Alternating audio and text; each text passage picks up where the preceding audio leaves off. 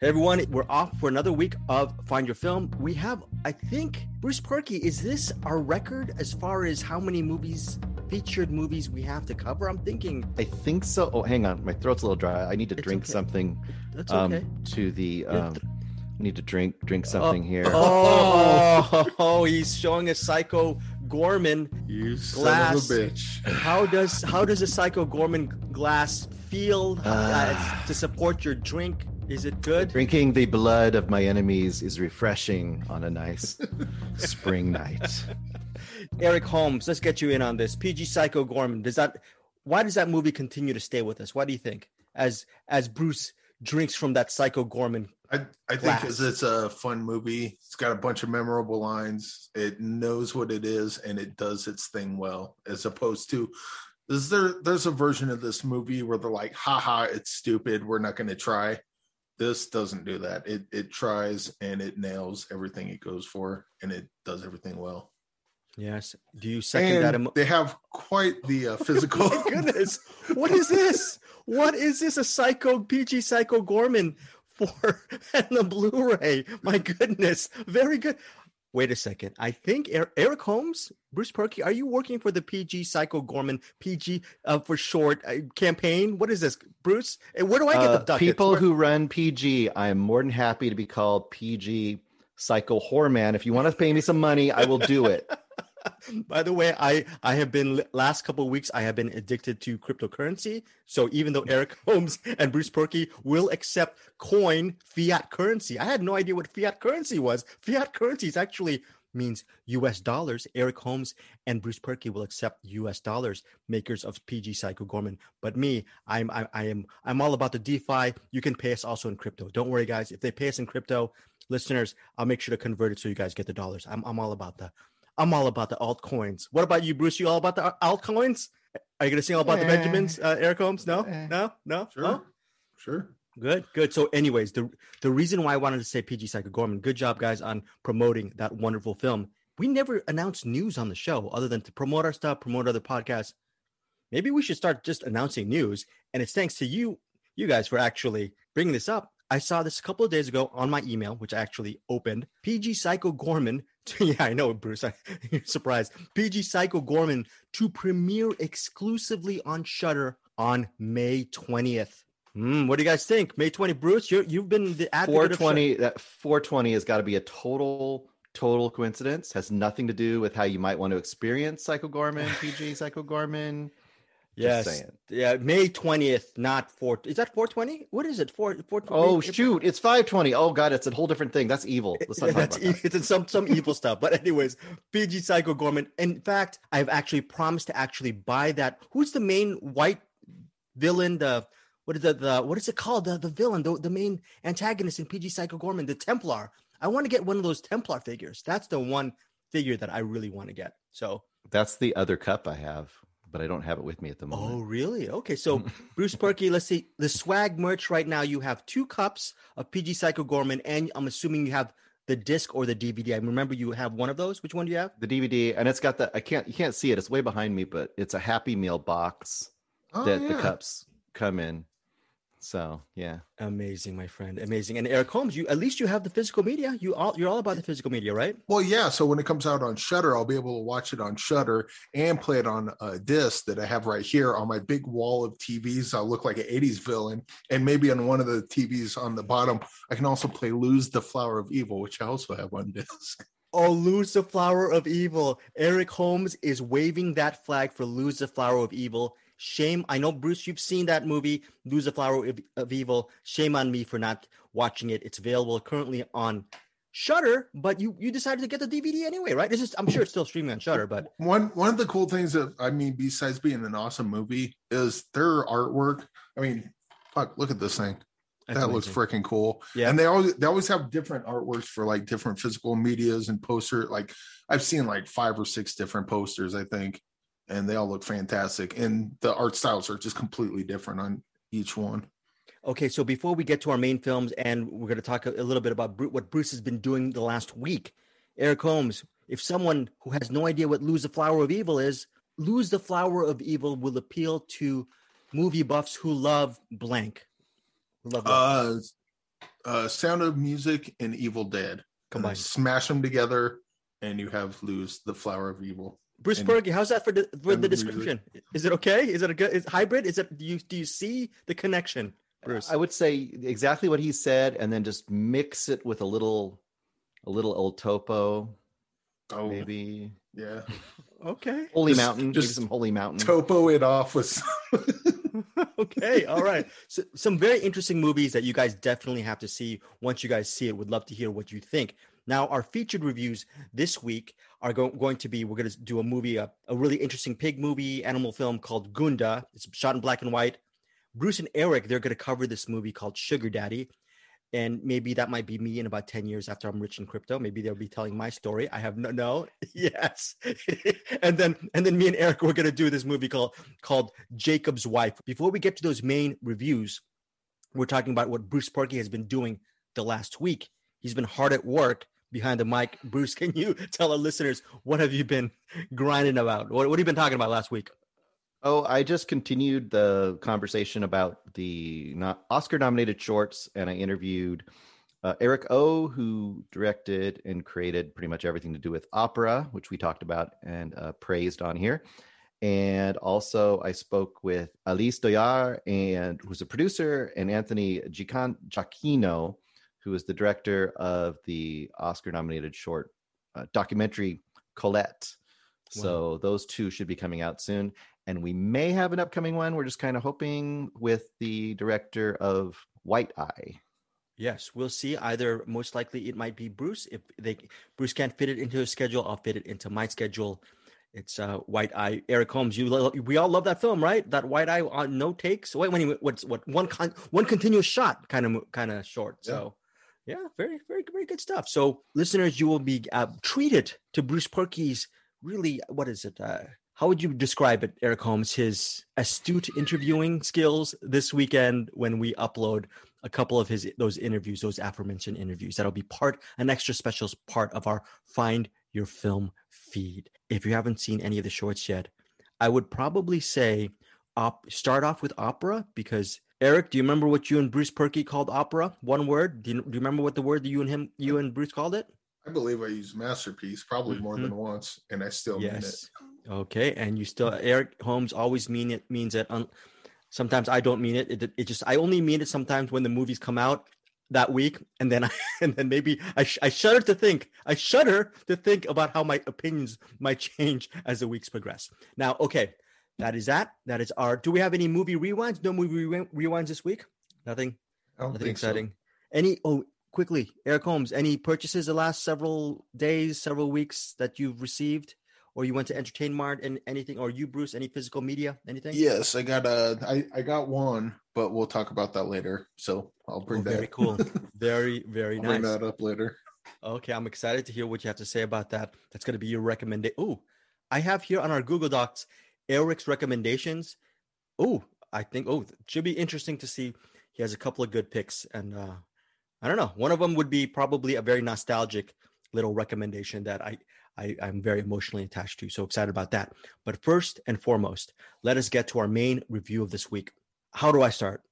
Bruce, you want to start off with Gunda? It's a black and white film. It centers on the titular character who is a sow, and we open up with Gunda i- behind a what sort of a not a barn door, but you could it looks into that wooden shed and it, it's a slow, I think, close up or something like that. We we see Gunda existing in in all that in all that beauty, and slowly but surely there's little piglets that come right come out, come into frame, and then we basically it's 90 minutes of watching Gunda and her children frolic about or just walk about Yeah. the the farm in Oslo, and then it cuts to chickens and cows, Yeah, and then it goes back to it goes Yeah, back to like- Gunda. it's like yeah, it's like Yeah. 15 minutes of piglets feeding off the mama gunda, and then another 10 minutes of some chickens, close-ups of chicken feet walking, and then another five or 10 minutes of a one-legged chicken kind of walking, and then another 10 or 15 minutes of cows with flies on their faces, and then um, I really like this movie. oh, did you like Eric Holmes? I love that little twist. He was pre- he was going for the misdirection by sounding so matter of fact. And you really love this movie. Well, look in the in the official press release, it says it calls it experiential cinema. It was one of the reasons why you love this movie is you went into Gunda with the right frame Yes. of mind. Okay. yes, I was seasoned to prepare for this movie by Greg on his uh, Patreon cinematics uh, discussion of this. So you should might want to get involved in that if you haven't done that yet. Yeah, nice no. I mean, it, it was good. This is one of those movies you definitely want to go in knowing what you're going to get. I mean, I think if you like those kind of movies that are very almost meditative, like uh, I kind of bring up something like Baraka, if you've ever seen Baraka or Koyaanisqatsi or some of those kind of movies, even though it's not that in subject matter, um, or like even the documentaries of Earth, you know, Yeah. those documentaries, but without the narration and without music, you're just going to sit with these moments. And it's beautiful, beautiful black and white photography, and surprisingly has um, these smooth pans and and swing camera movements and things you're not exactly expecting. But uh, it's not going to be for everybody. I mean, I guarantee the average just walking off the street want to watch a documentary would probably go, "Oh my god, this is the most boring thing I've ever seen." You know, so that could happen to people. That is very fair. That is very that that Yeah. and you know what that could no no I'm gonna correct I'm gonna correct you. That, that will happen to people. That could have that that will happen. Eric Holmes. Well, Bruce, Bruce, you lo- you really enjoyed it.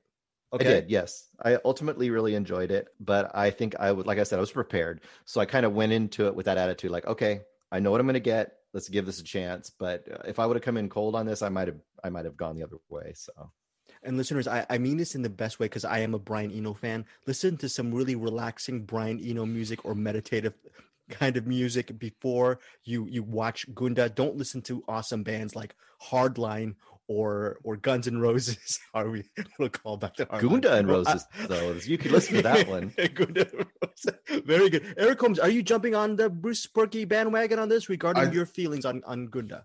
as well as his intro because this movie to describe it sounds like the most boring thing on the planet but i couldn't look away like like it's like oh look at the piglets all right the piglets are suckling on the mom okay all right that's uh why am i still watching this and then the next thing you know it's like i'm an hour in and i'm like how come i haven't turned this off yet and i don't know why like this this movie is for all intents and purposes, this movie is boring, but I couldn't stop watching it. It it was Yeah. uh and I can't I don't know why. Oh, I'm supposed to be a movie reviewer and I can't even properly review this movie because I was uh transfixed the entire time and I have no idea why. And everything about this movie should have just turned me off and it just kept me riveted. And Okay. um I, I I think maybe it's like a you know, because I got dogs and they'll like just kind of, you know, I'll sit there and just watch them play in the living room. You know, they're not doing anything. They're dogs. They're just playing around. But I'll sit there and watch them. I mean, it's kind of like that. Just watching a bunch of cute piglets doing cute piglet thing. Um, uh, probably should warn people. There's one particular part with the uh, runt that uh, the mom doesn't treat very well. We'll say. Oh my Um, goodness, yeah. uh-huh. Uh, but then uh, th- that's pretty much as dark as it gets, like throughout the throughout the rest. So like it's not a uh because I I was I was kind of bracing for the uh okay when's the when's the part of then where they uh take them to the slaughter and do all the close up stuff. They, it never never went there. You're just you're just watching them live their life, and uh and I I, I can't explain why, but it's just I I couldn't take my eyes off it.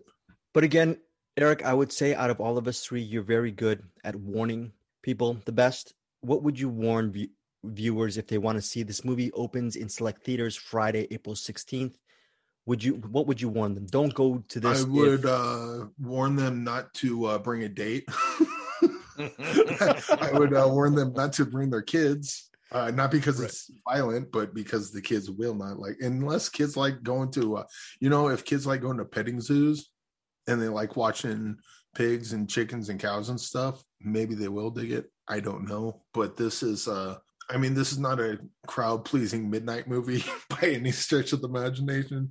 It's just kind of kind of like what Bruce said. It's uh, meditative, but it's um yeah, it's, it's basically just an hour and a half of uh, watching animals. And if that sounds like your thing, you're gonna love this.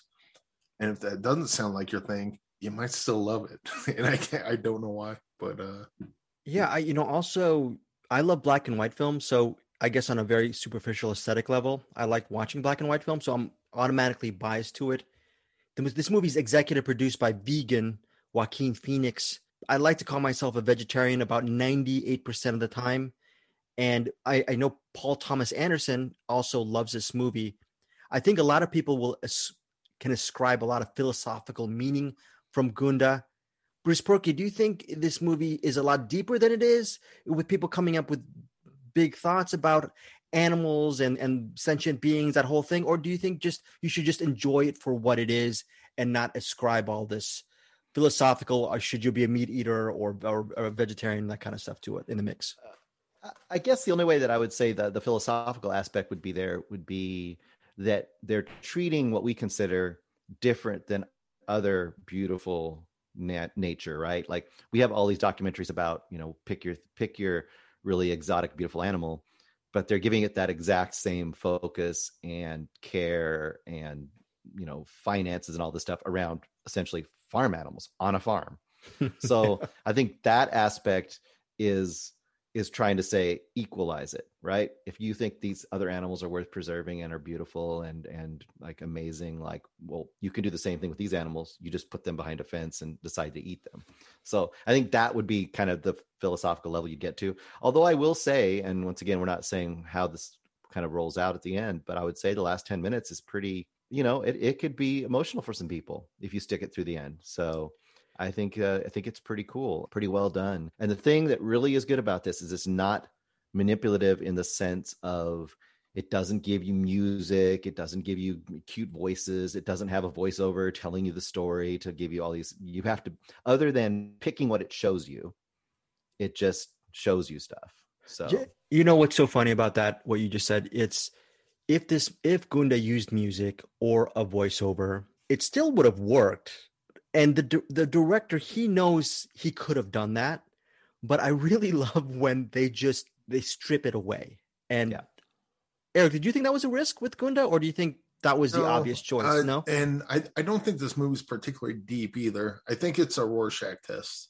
You get whatever you put into it because the the movie doesn't give you anything really other than visuals of you get to watch pigs and piglets you get to watch the one-legged rooster hop around and you get to watch the cows and then you get to watch the pig again. Yeah. But it, it doesn't give you a story. It doesn't give you anything. So anything you take out of this movie is basically from your own head. Whatever you're watching whatever you take from it.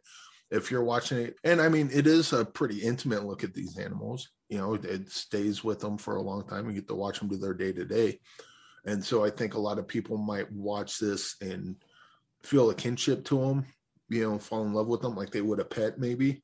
And so maybe that could turn someone vegan. Uh, it didn't work on me, but uh, yeah, I, yeah. I'm pretty, but I, I could see this working on uh, a lot of people in that way. Uh, but again, it, I don't, I wouldn't credit the movie for that. I would credit the viewer for anything they pull out of it. Very cool. The only thing I would add is it's kind of like it's kind of doing like what Andy Warhol did with a soup can, though, right? Like Andy Warhol takes a soup can, sticks it on a wall, frames it, changes the color a little bit, and says, now it's art. So in a sense, it's kind of doing that. It's taking something super ordinary, a chicken, and it's saying like, treat it, treat it the same as you would these other things. You know, mm-hmm. just in that aspect, it's kind of trying to, I don't know, elevate it, I guess, or something. Well, fair enough to be true to tell, a week and a half. I I've, i saw this movie over a week and a half ago, Gunda, and I received the screening link. I interviewed the director. I'm going to put that director up on our on our channel as well. But I was actually nervous to actually to give you guys a screener link because of this is one of those movies. I'm so we glad that I'm so glad both of you liked it. I, the, I think Solid recommends. I'm I'm gonna put words. I think Solid recommends all aboard. I, kind of to the kind right of. kind of person yeah. in the right kind of mind. yeah. Yeah, kind of. Because I, I, I, I couldn't just blindly recommend this to anybody because I'm sure there's some people going to watch it and and again, this is a Rorschach test. You get whatever you put into it. If you're watching it saying, okay, movie, what do you got for me? It's not going to give you anything. You got to put it in to, Yeah. to get it back. And so if you go in it with the wrong mindset, you're going to watch this and go, that was boring. I was just watching pigs and a like that's literally all it is. You and you to would be, you would be right as well. you have to go to that mindset when you were a little kid and you could just watch a video of trucks Yeah. for two hours or tractors for two hours or the ocean for two hours. If you can do that, then you're probably good to go with this movie. Yeah, very cool. I'm so glad. This was a really cool conversation. we got okay, Gunda directed by Victor Kossakovsky, executive produced by Joaquin Phoenix. The star of the film obviously is Gunda, and it's out in theaters April 16th. So that is our first review. If you check it out, tell us what you what you think uh, of uh, Gunda. Really interesting film. Now, the second movie for this week is a movie that's I believe it's currently out on on demand. Eric Holmes was smart enough to actually request this movie for us to review this week. And you know, I wish Eric Holmes credit again. Eric Holmes and Bruce Purkey. They every single week they request movies to see, and they help me open up all these bleeping emails that I never open. And it's this is a movie called Sugar Daddy. I am very remiss that I still have not seen this seen this. So Eric, can you uh tell us what you think of Sugar Daddy, or or uh, what is it about? You and Bruce Purkey are going to handle this review. Well, what, what's it about? It's about a, uh, uh, we'll say a starving artist. Uh, I forget the uh, lady, the character's name, but uh, she's a musician and she's trying to make ends meet.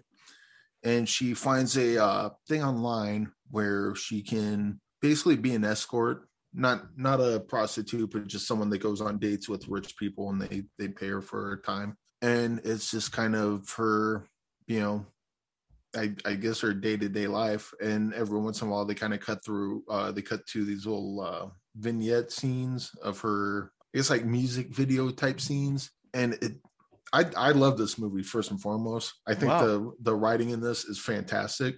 Um, because every it doesn't it doesn't quite go the direction you think a movie like this would. The characters like the Johns, or I, I don't know if John's correct word for for this instance, Um, but Maybe the we'll Gregs. call 'em- The Gregs. yeah, the Gregs.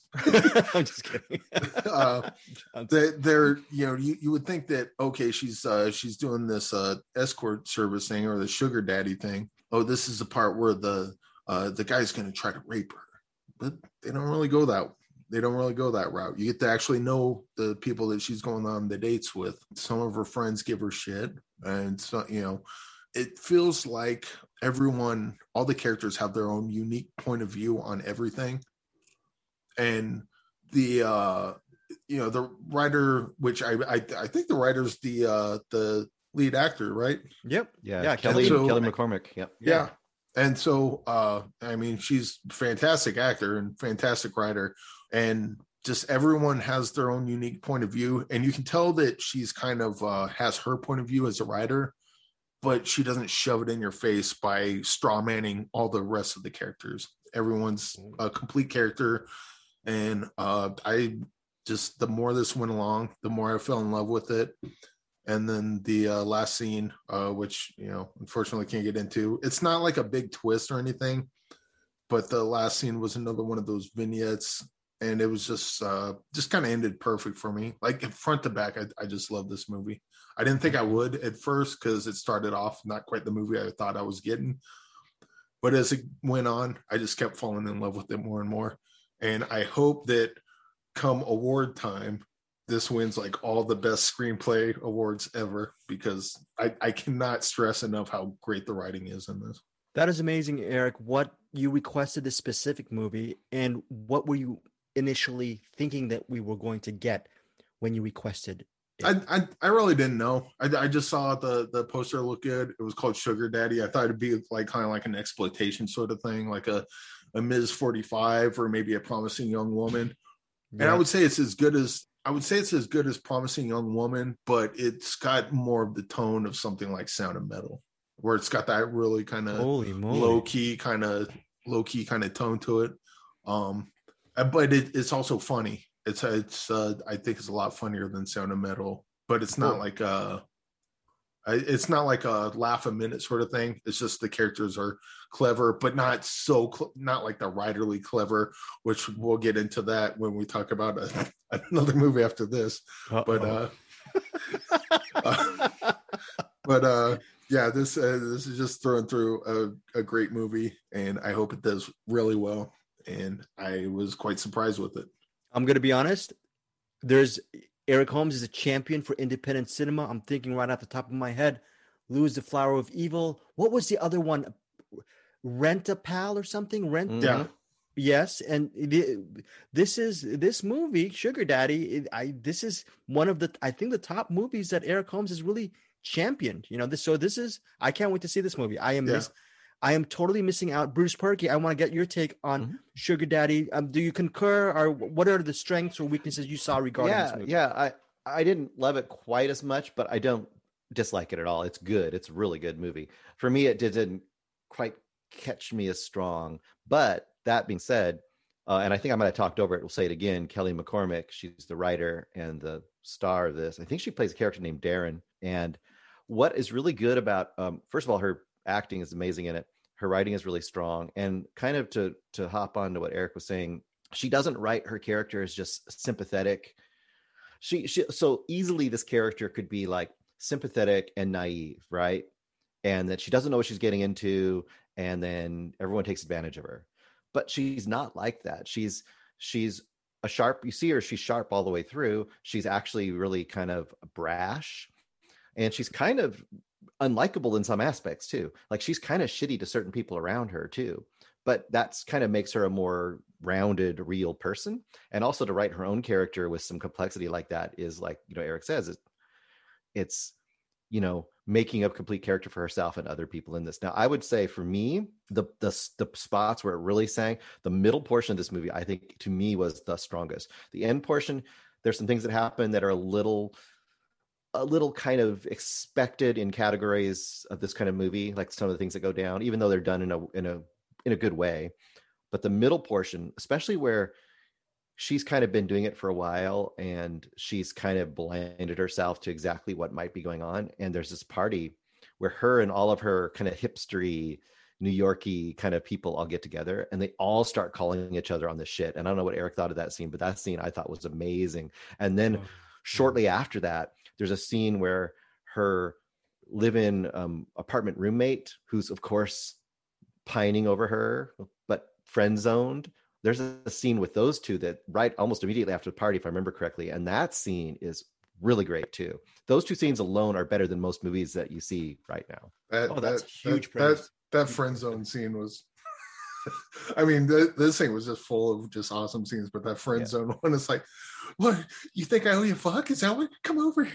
oh yeah like, yeah. oh, yeah and um yeah like so basically uh, yeah it, it's if the whole movie would have been that middle portion i would have loved it as much as eric the other parts were a little more the going in and the going out of what she's in weren't quite as strong to me but they weren't they weren't like bad they just weren't like five star they were like maybe four star so it's this is the i would definitely recommend this to anyone who likes independent cinema who likes um really solid um creative drama that's not predictable i guess i would say who kind of keeps twisting little tropes in ways that you wouldn't expect i think it's really solid yeah. It doesn't. It doesn't twist tropes in the sense that, uh, "Hey, look at me, I'm twisting tropes." It, it Right. twists them in a way that feels real. Like it, you could see actual people you know doing the things Yes. that they're doing.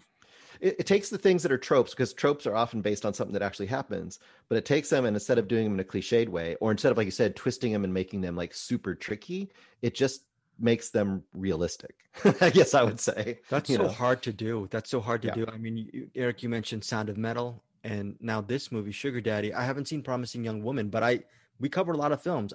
There's something to be said about tropey characters you, when you actually feel like you're in a movie, and even if these characters may be paper thin or cinematic, you get lost within that world, and you, and you just say, "Hey, it's it's fine. It's it's what it is. It's it's part of the aesthetic." But I guess trying to find real people populating movies, I don't I don't see much of that. And when they try to do it, sometimes it's very self-conscious, and it, like you were saying, Eric, it gets a little bit too uh, too self-conscious for its own good. It seems that Sugar Daddy succeeds at least definitely in the writing and performance level. So, all right, so that is Sugar Daddy. It is now available on VOD from Blue Fox Entertainment. It is directed by mm-hmm. Wendy Morgan, written, produced, and stars Kelly McCormack. And I believe probably one of the Sugar Daddies or the Sugar Daddy, the main one maybe, is Colm Feore, F E O R E.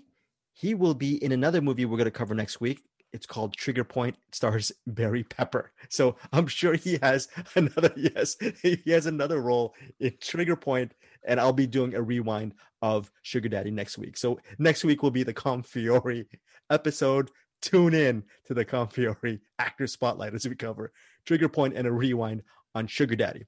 Now, speaking of actors that we know and love, Barbara Crampton, she is a, you know, I grew up on what, what is it?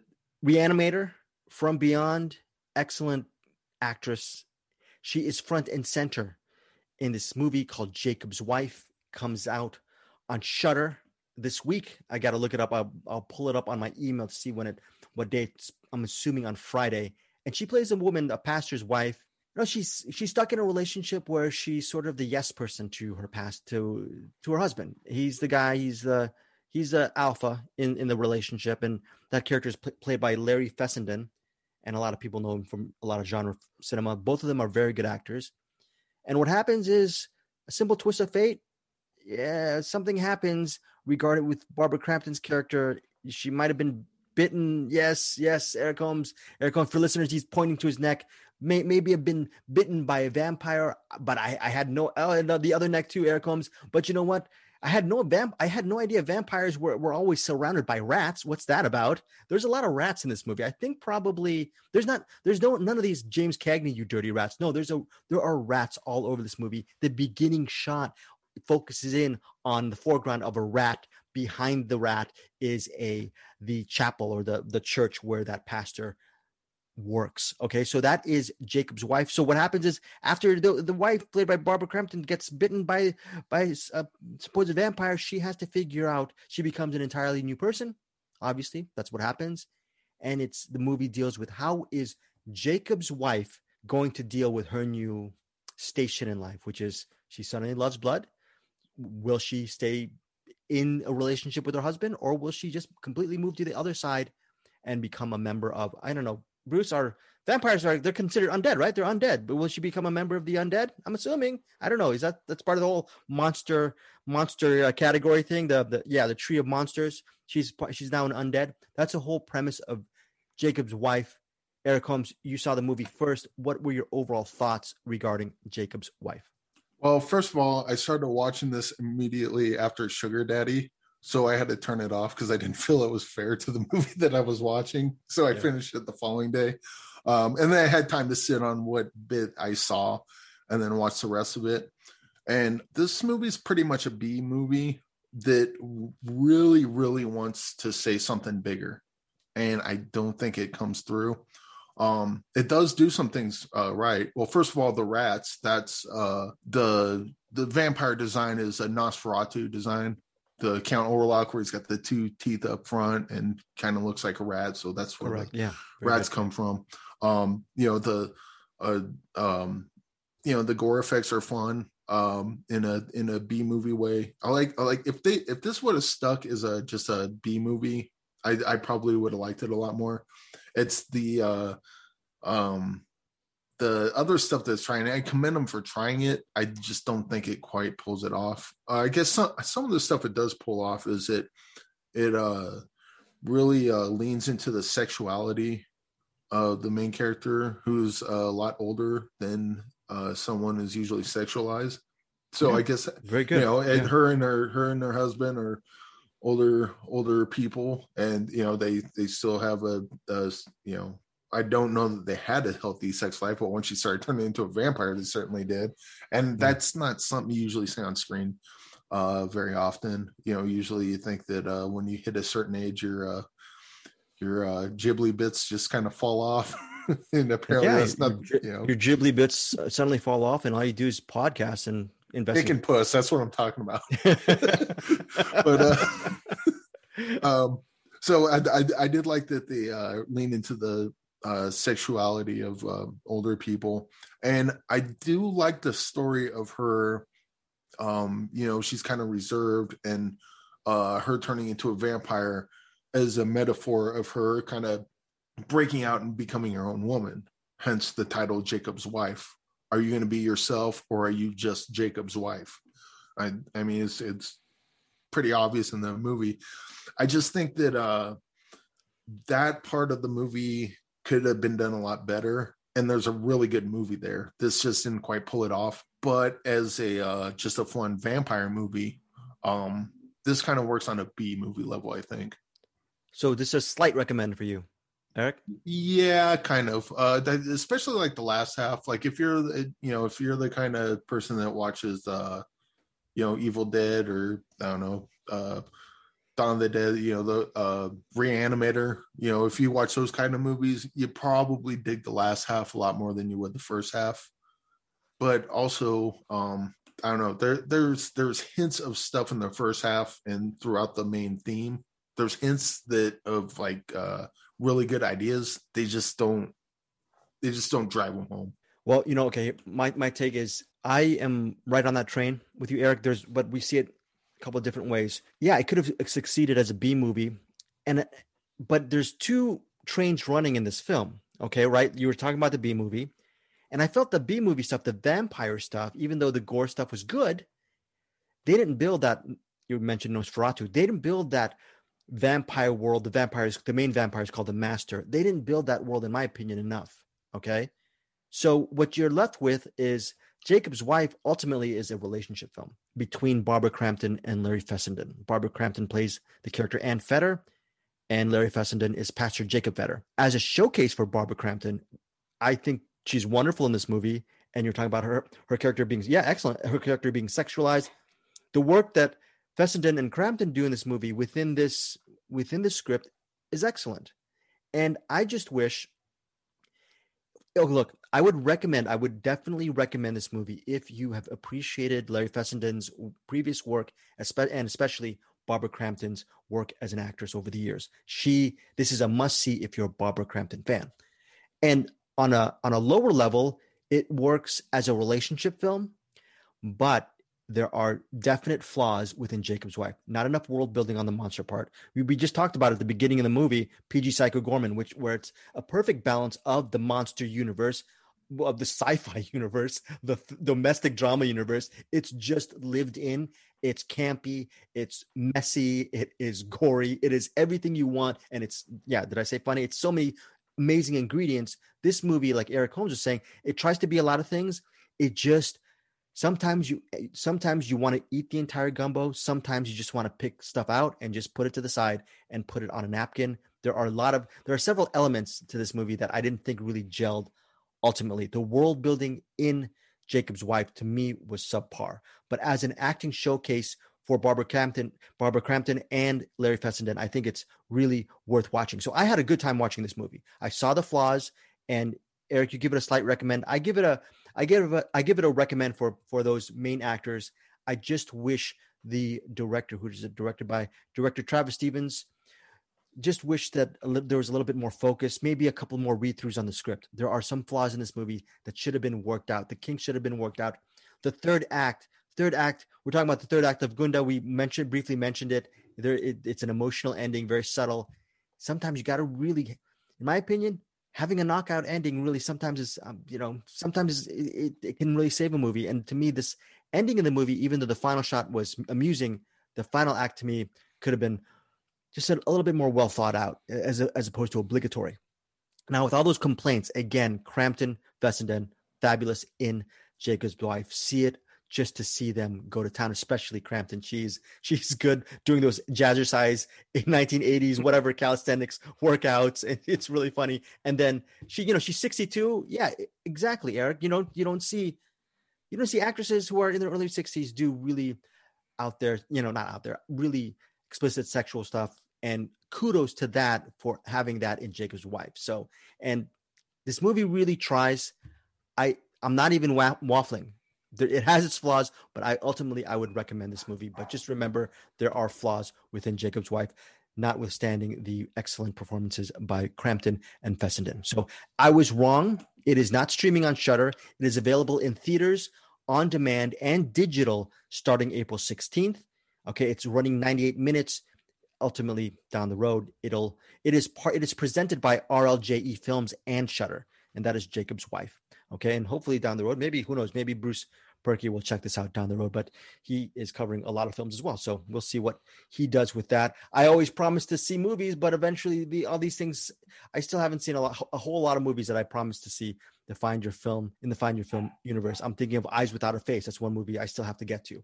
So that is our main reviews for this week. We're going to start off with Bruce Purkey.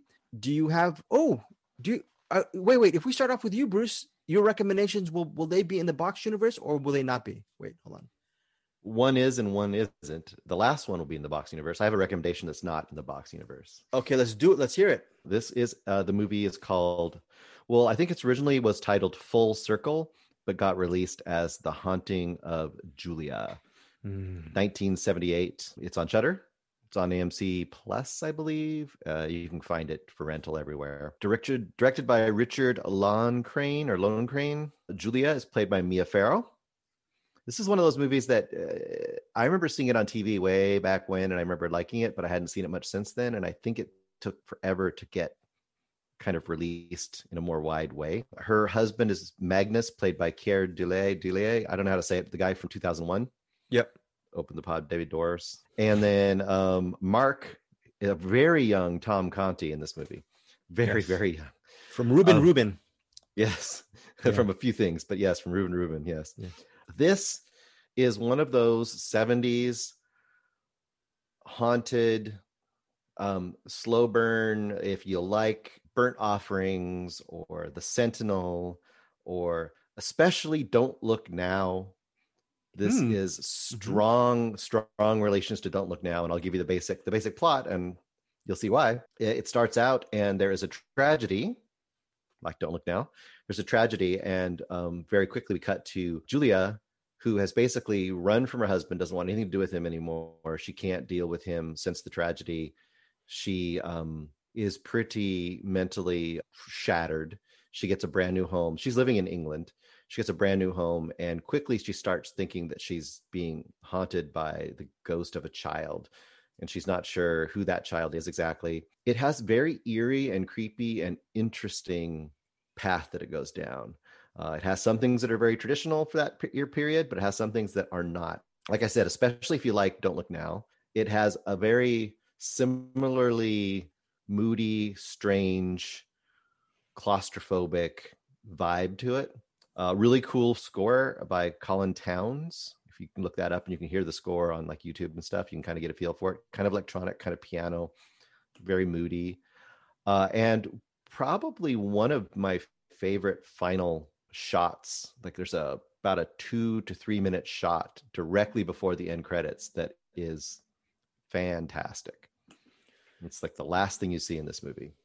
Does it reach the level of Don't Look Now? Almost the level?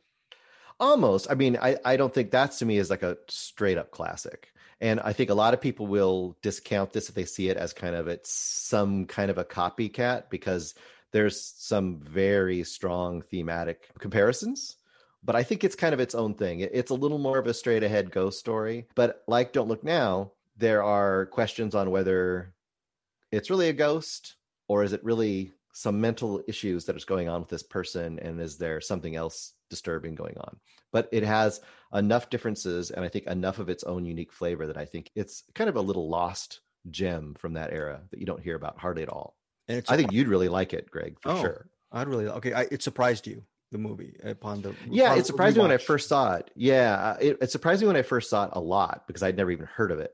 And I and I was reading some stuff about it, and I guess it was kind of lost for a while. Like it got never got released. It like it got made and just kind of buried, and then it kind of got found and re-released. So I think it originally got made in like '76 and didn't get come out for real until like 78 and watching it again I, I, still think it holds up i think it's really good for for people who like that style so okay, so that is the haunting of Julia. It's uh, currently streaming on Shudder. Here's my personal recommendation, listeners: get into your room, watch Don't Look Now. Let me see what I'll start with. Don't Look Now. I think there was going to be, and then watch. No, wait. Watch first. Watch The Innocents. then watch Don't Look Now, and then watch this movie. Watch The Haunting of Julia, aka Full Circle. What's gonna happen to that person, Bruce, at the end of it? They might be really unsettled. They're gonna be really, really unsettled, yeah. and for good measure, throw in some repulsion too. See oh how, God, yes, yeah. How you, see how your day goes by the end of that day. But I can't wait to see the Haunting of Julia. It, eh, you know, if I if I decided, you know, let's just say I'm I'm on my iPad. I know this is a horrible comparison, Bruce. I was thinking of your previous review of The Brood. I know two different movies: The Haunting of Julia or The Brood. Which one? Which one? Roll the dice. What, what's what's it? What is it? The Brood is a little more bonkers. I think The Brood is a little more out there. So yeah. I think you would, I think you would get more surprises from The Brood. But if you are in the mood for something more like Don't Look Now and that Innocents, that kind of vibe, then I think you'll be better off with uh, Haunting of Julia. Okay, so that that is uh, your review of The Haunting of Julia. That is a big recommendation from Bruce Purkey, streaming on Shudder. Eric Holmes, you got a couple of recommendations. What you got? What you well, got, buddy? I, I, guess I'll start off with the uh, Criterion release. I uh, went to Entertainment and picked oh. up Revanche. I Revanche. believe it's uh, it's very sophisticated. Maybe French or German for revenge. I think. Okay. I don't know. Uh, okay. Uh, directed by Goetz Spielmann, and uh, it came out in 2008 this movie is freaking fantastic. Um, this Wait is, a second. Uh, is that a blind? Was that a blind buy? Did you just see Revanche and you just said, "Hey, that's yeah. a cool name"? Hey, yeah, that's I Criterion. Mean, yeah. I mean, look, look, look at the look at the uh, cover.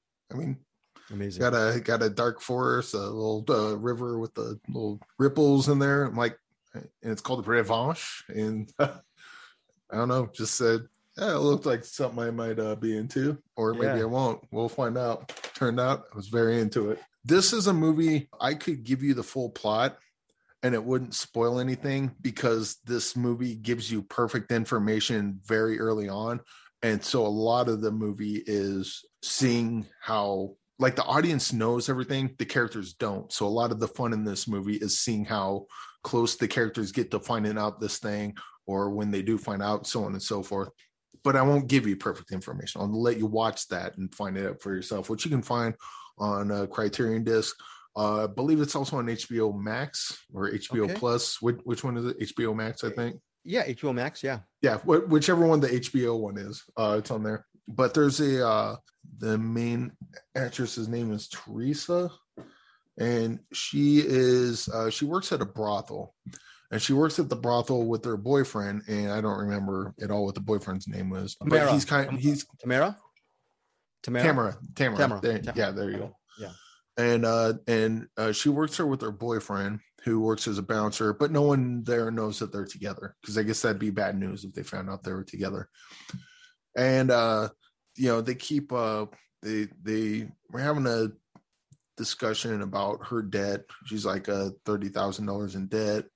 And if he can come up with like eighty thousand uh, dollars, he could uh, buy into like a restaurant with a partner of his or something. Mm-hmm. And so they're trying to, you know, it, at first it's kind of like pie in the sky, like, oh, one day we'll, you know, we'll save enough money and we'll be able to, you know, do all this stuff. And then Tamara's boss gets a little uh, Harvey Weinstein on her. And so, uh, and the uh, boyfriend was hiding under the bed when this happened. And so he wasn't, he wasn't having any of that. And she's uh, got kind of roughed up by one of the clients and, and he's like, you know what? We're, we're out so he goes to her hotel, sneaks out all her bags because uh, I think they're not real clear about it, but I think there's like a, a captive sort of thing about this brothel. I don't like they seem to be there on their own. Like it seems like they can leave whenever they want to, but I think the idea is that oh yeah, you can leave whenever you want to. Go ahead, mm. anytime you want to leave. right, know? right. And so they they end up uh, leaving and uh, they sneak out one night and the boyfriend decides he's going to rob a bank. And so they rob the bank and then a bunch of stuff happens as does in movies when there's a bank robbery. And the rest of it i'll leave because that's like you're about half hour 40 minutes into it once the bank robbers robbery's done. And then you have the rest of the movie which is not at all a heist movie. And it's basically you're watching things kind of how they play out and it's not quite the movie you would think of in a movie like this. Wow. I kind of, I, I Cool. really, I really, really want to say more. Um, the there's uh, certain things that happened in this that are just kind of jaw dropping, and not in like a twisty way. Like I said, you have all the information about how shortly after the bank robbery, you get all the information you need. It's just the characters don't have the information, so you get to see, you know, someone shows up, you're like, oh shit, uh, you shouldn't be there or someone holds out a thing. It's like, oh, I should left that on the table. So and so's going to see it. Or someone does see the thing, and like, oh shit, how are they going to react once they see the thing? You know. Wow. So so that there's a bunch of that, and the ending of this, I want to say it ends like a, because this whole movie is not a cat and mouse game at all, but it kind of ends like one, and uh the ending is, the ending is very satisfying and Whoa. very fantastic, and I really like I could tell you what the ending is, and it wouldn't make any sense because you don't know the stuff other stuff I didn't tell you. But uh just suffice it to say, the ending of this is fantastic, and uh pretty much all the performances are great. Um just yeah, Ed, uh I was I was pretty well blown away by this movie. It was just one of those movies. Uh, you know, Bruce was talking about the haunting of Julia being, you know, he wanted to see it and again, and he said it's a gem. Do you think think this movie a gem, like as far as like and just really found found found Oh, treasure yeah. for you? yeah, okay. yeah, yeah, for sure. The, the- this is one of those. It came out in 2008, and uh I mean, I've seen the DVD around, but I just I never heard anyone talk about this. And I'm sure now that I know of it, I'll probably go on YouTube and just see like thousands of reviews. Like, where the fuck was I? But I mean, I'm I'm here now, and I'm here for it. And this move is great, and uh I'm kind of uh I'm kind of sad it took me this long, but I'm finally I'm glad I finally came around to it for sure. Oh, I totally want to see. I'm totally watching that and the haunting of Julia. So that is Re- Revanche. It's available. Eric Holmes got it as a DVD, DVD as a DVD Criterion Collection DVD from Entertainment, his local, I guess, place to get physical media, and it's also available on HBO Max. So, and I'm sure streaming and whatnot, and we'll have all those details in the uh, the notes and all that stuff. So, that is. You have one more recommendation before we get to the box, Eric. Yeah, yeah. Let me pull that one up. Uh, then uh, uh, see who the director is. But uh, the other one, I, I saw this last week, but we didn't get to it, and uh, maybe we did, and I just got donkey brains and forgot, No. which we all know happens often. Um, but this one's streaming on Netflix, and it's uh, called The Last Blockbuster, directed by Taylor Morden, written by Zeke Kamm, which is weird to say something's written by someone when it's a documentary. Regardless, they just uh, interview a bunch of people like Kevin Smith, Brian Posehn, Doug Benson, Paul Schrader, Samm Levine, Jamie Kennedy, so on and so forth. But the star of this is Sandi Harding. She is the manager of the last blockbuster in Bend, Oregon. And it's just basically a bunch of people, you know, a bunch of uh, celebrities you would know, uh, reminiscing about back in the day when they get not just Blockbuster, but just went to video rental stores in general and what it meant to them. Uh, certain ones who worked in uh, video rental stores and what they liked about it, what they didn't. Every once in a while, they'll cut to Lloyd Kaufman, who has absolutely nothing nice to say about Blockbuster, and rightfully so, if you ask me. Even though the movie kind of jabs at him a little bit, I think uh, I, I think a lot of people look at uh, Blockbuster specifically with rose-colored glasses, and I think Lloyd Kaufman knows all too well. It's like you forgot about, uh, you know, it did this, did this, pushed all these smaller businesses, you know, tried to sweep them under the rug and strong arm them out of the city. And uh, yeah, I, I get that you want to be nostalgic about it, but I remember, and I'm not. and so uh the, they they kind of shit on uh lloyd kaufman a little bit in this which i didn't really appreciate but you know it's uh it, this is uh this is a perfect example of a let me like my thing movie so you know what, whatever. Uh but it is fun. And the uh uh the sandy the manager of the last blockbuster because they talk about the one up in alaska that and the john oliver thing that happened with that and that one closing down. And and so it's kind of uh you know it, she just it for her it was just a regular nine to five job. And then as blockbuster started closing it kind of became a thing and then even to the point where she kind of became a celebrity in her own right And it's like, I just want to work at a blockbuster. like, you know, to, regardless of the corporate uh, bullshit that, you know, Blockbuster is known for, they came at it from a point of view of they know their customers. They've had the same customers come in talk to, you know, like you would a comic book store or a game store, what, whatever you know the specialty boutique stores that you go into all the time you develop a relationship with your customers and the customers develop a relationship with the people that work there and so a lot of it is that and then of course you know it, it talks about blockbusters history and their fuck up with netflix and all that uh, i mean this this the fact that this movie is on uh Netflix is a huge flex. Netflix is like, hey, remember when we wanted you to buy us and you told us to go kick rocks? Hey, check out our new documentary. It's called The Last Blockbuster and go fuck yourself. so, in that regard, pretty hilarious. Um, but I mean, it's a you know the the main characters in this are real sweet people, and the interviews are fun. And even though they pick on Lloyd Kaufman a bit, it's Lloyd Kaufman dude, every time he opens his mouth, I want to just fucking hug him. So, yeah, I, I, this would be a pretty high recommend and uh, you get a lot of you know a lot of nostalgia for sure but also don't forget there was a time where blockbuster wasn't as uh you know don't don't put all the rose colored glasses on i guess. Okay so there's the last blockbusters i, I black, the last black last not the last black man in san francisco. It is the last blockbuster. The reason why i was tongue-tied was i was thinking of all those nostalgic memories of dvds and what? No, wait. Am I even saying DVDs? Yeah, DVDs, but mainly I, I still remember Blockbuster for the VHS stuff, right? The VHS tapes and everything, pretty much.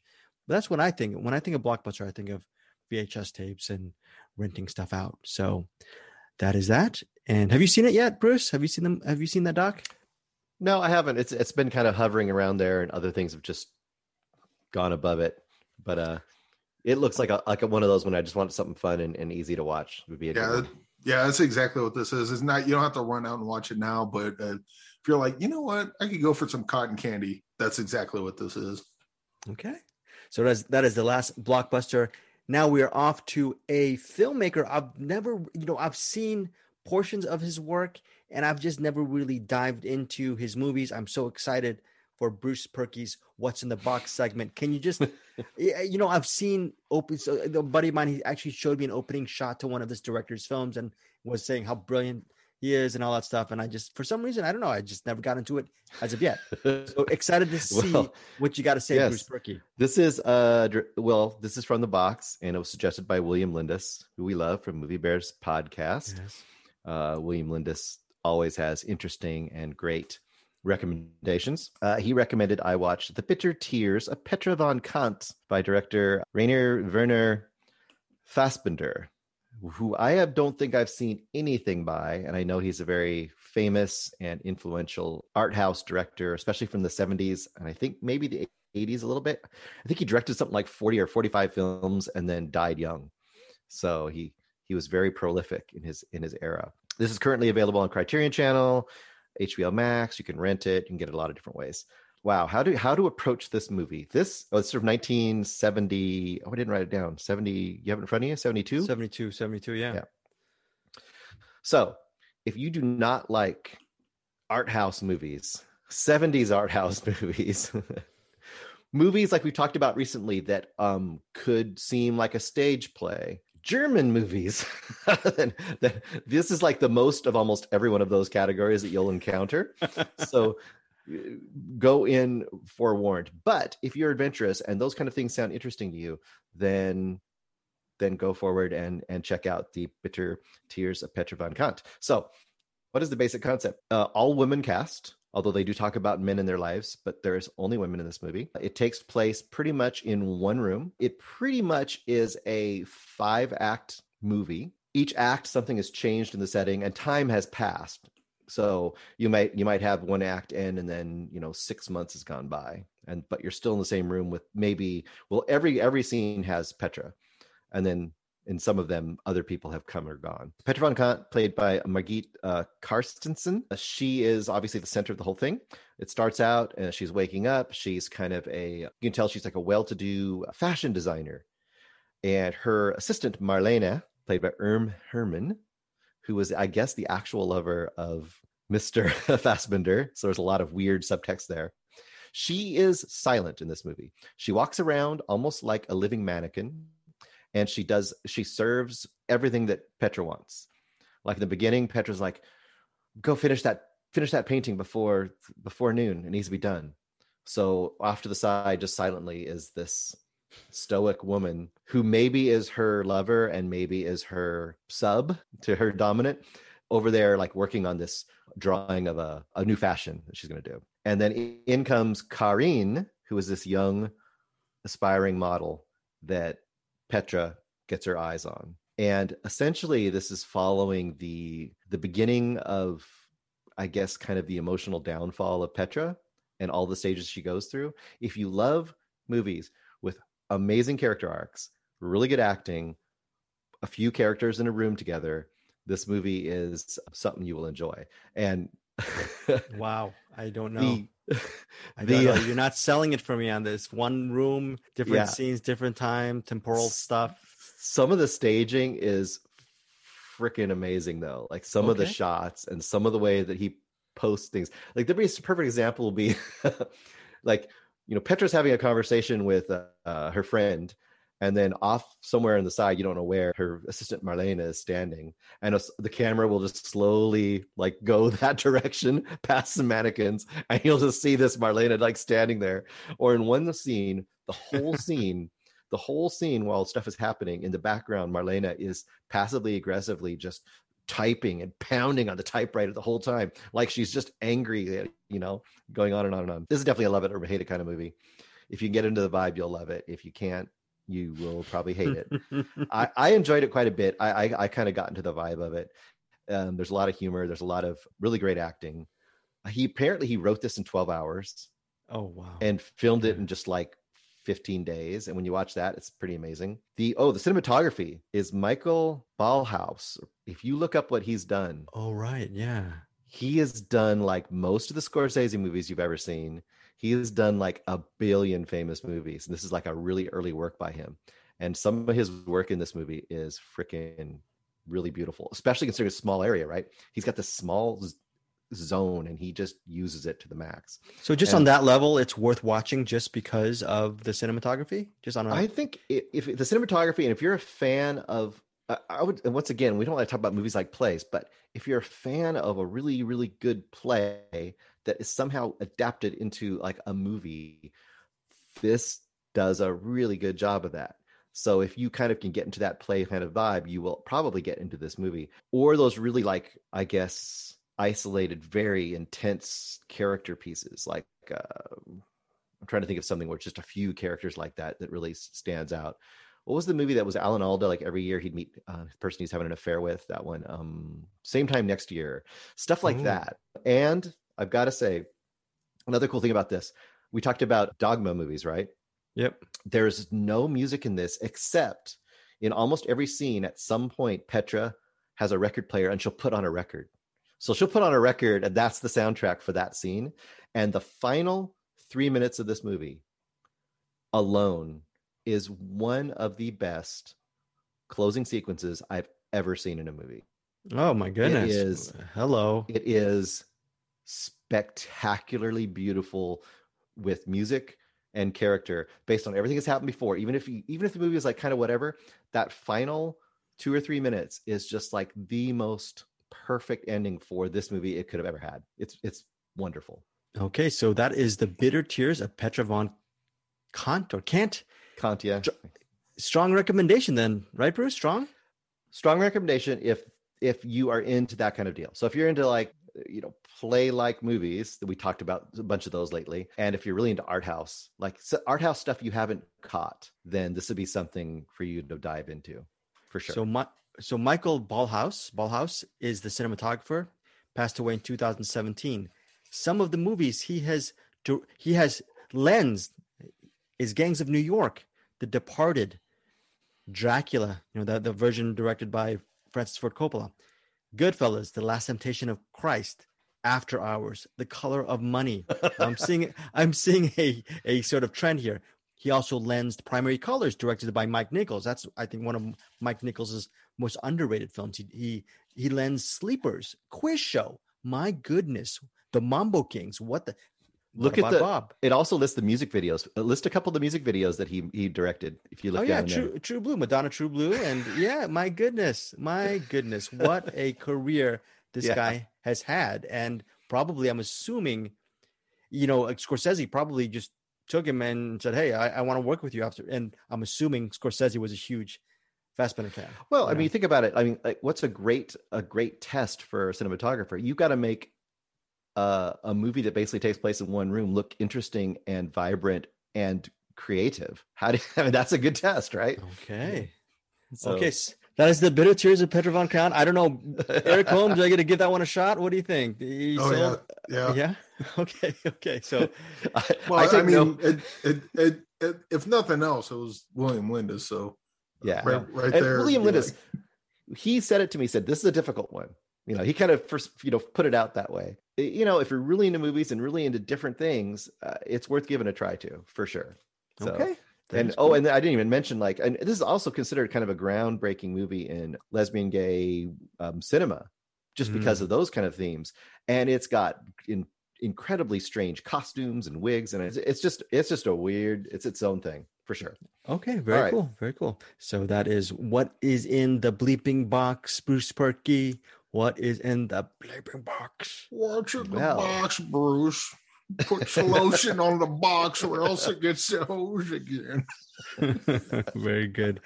Wow, Levine- we've changed. We've changed movies for the box segment. Ted Levine this. approves of this message. Wait, was she a real big fat box?